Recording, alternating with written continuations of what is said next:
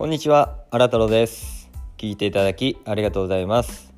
この番組では妻と3人の子供を持つごく平凡なサラリーマンの考え方や価値観を皆様と共有して皆様がそのことに対して私はこうだとかいろんな 思いにふけってですね、えー、自己肯定感を高めていっていただきたいなと思うような番組となっております。本日は、えー、怒ったことというか怒ることまあ、妻や子供に対して、えー、怒りというか、まあ、そういうことについて話していこうかなと思います。それでは本日も上から目線でお願いします。皆さんよく怒ったりしますかね？まあ怒りの覚え方とか。でいろいろあると思うんですけど、まあ、ニュース見てねあの小さい子供に対して虐待した親のニュースとか見てたらもう子供を持つ親からしたらもうすごい憤りを感じますよね。みたいなねいろんな 生活していく中で些細なこととかにこうそういう怒りや不快感なんか感じるのがまあ人間って思うんですがまあ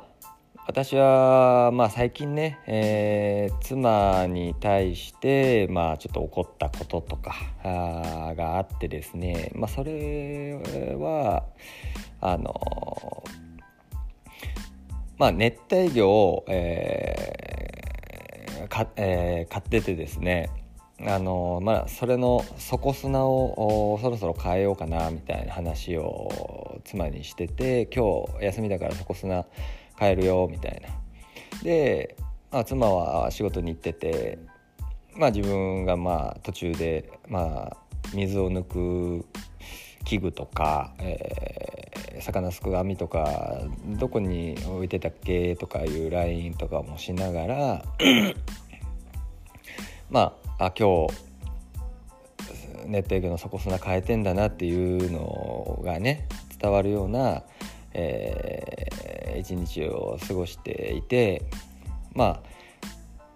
一生懸命ね水も抜いて、えー、水槽も全部掃除して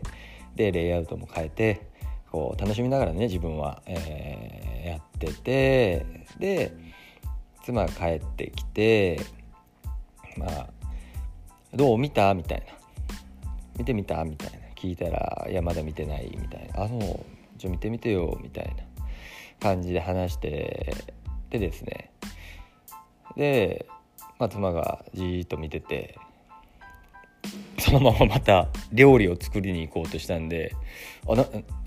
何気づかんやった?」みたいな言ったら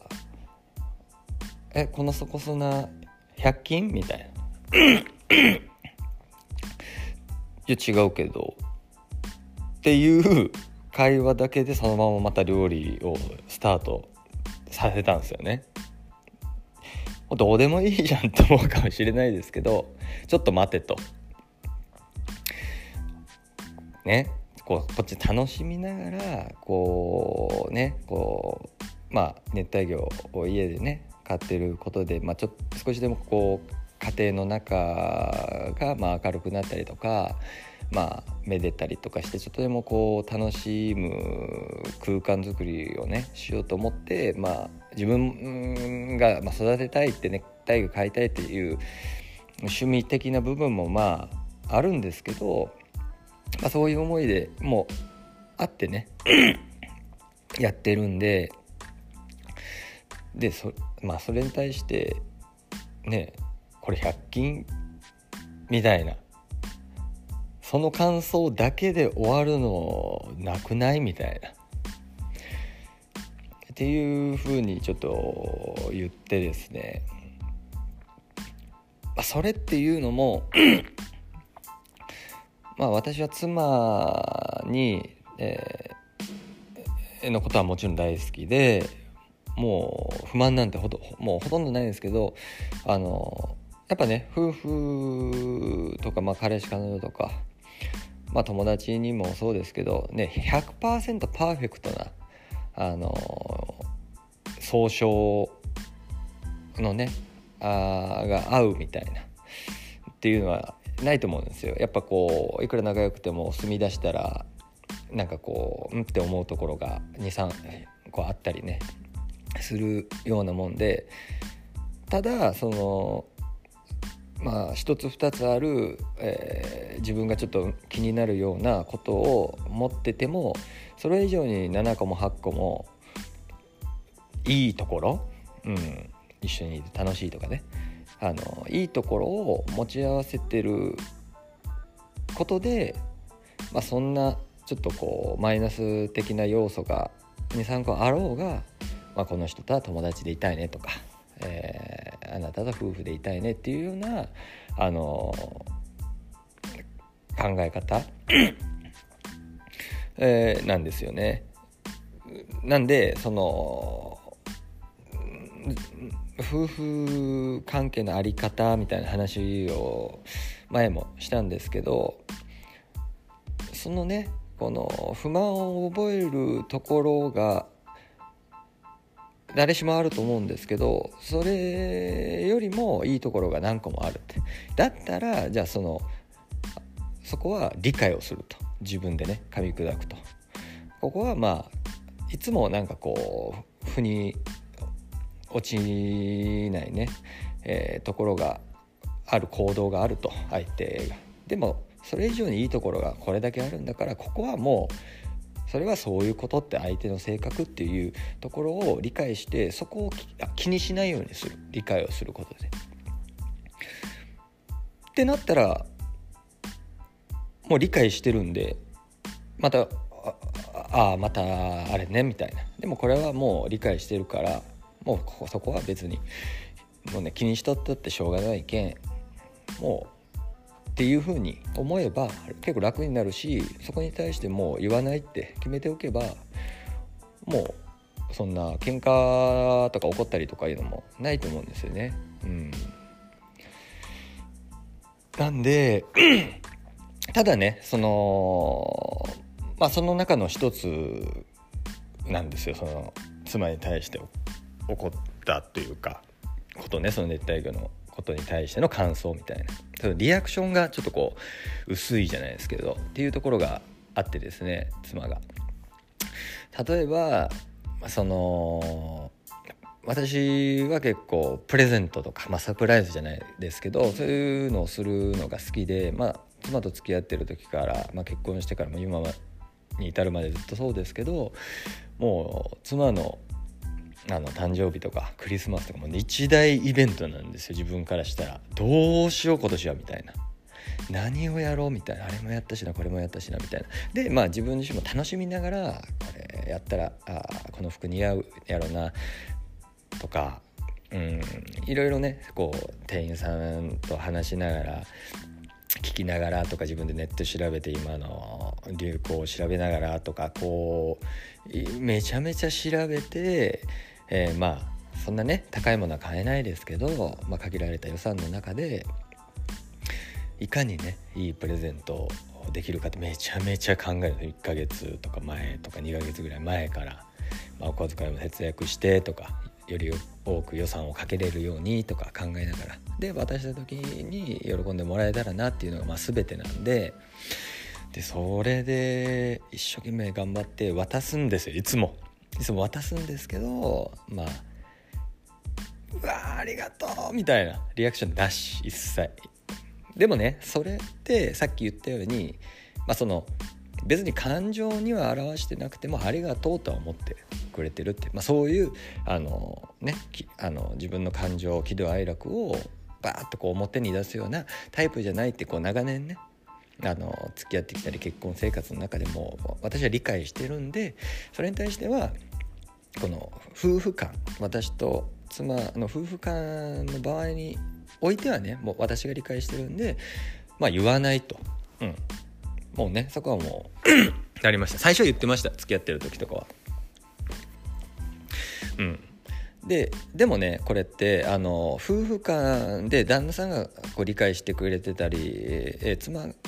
の嫁さんの方が旦那さんのそういう性格を理解している時にのみ成り立つものであの仕事仲間とかね職場とか、まあ、友達関係においては成り立たない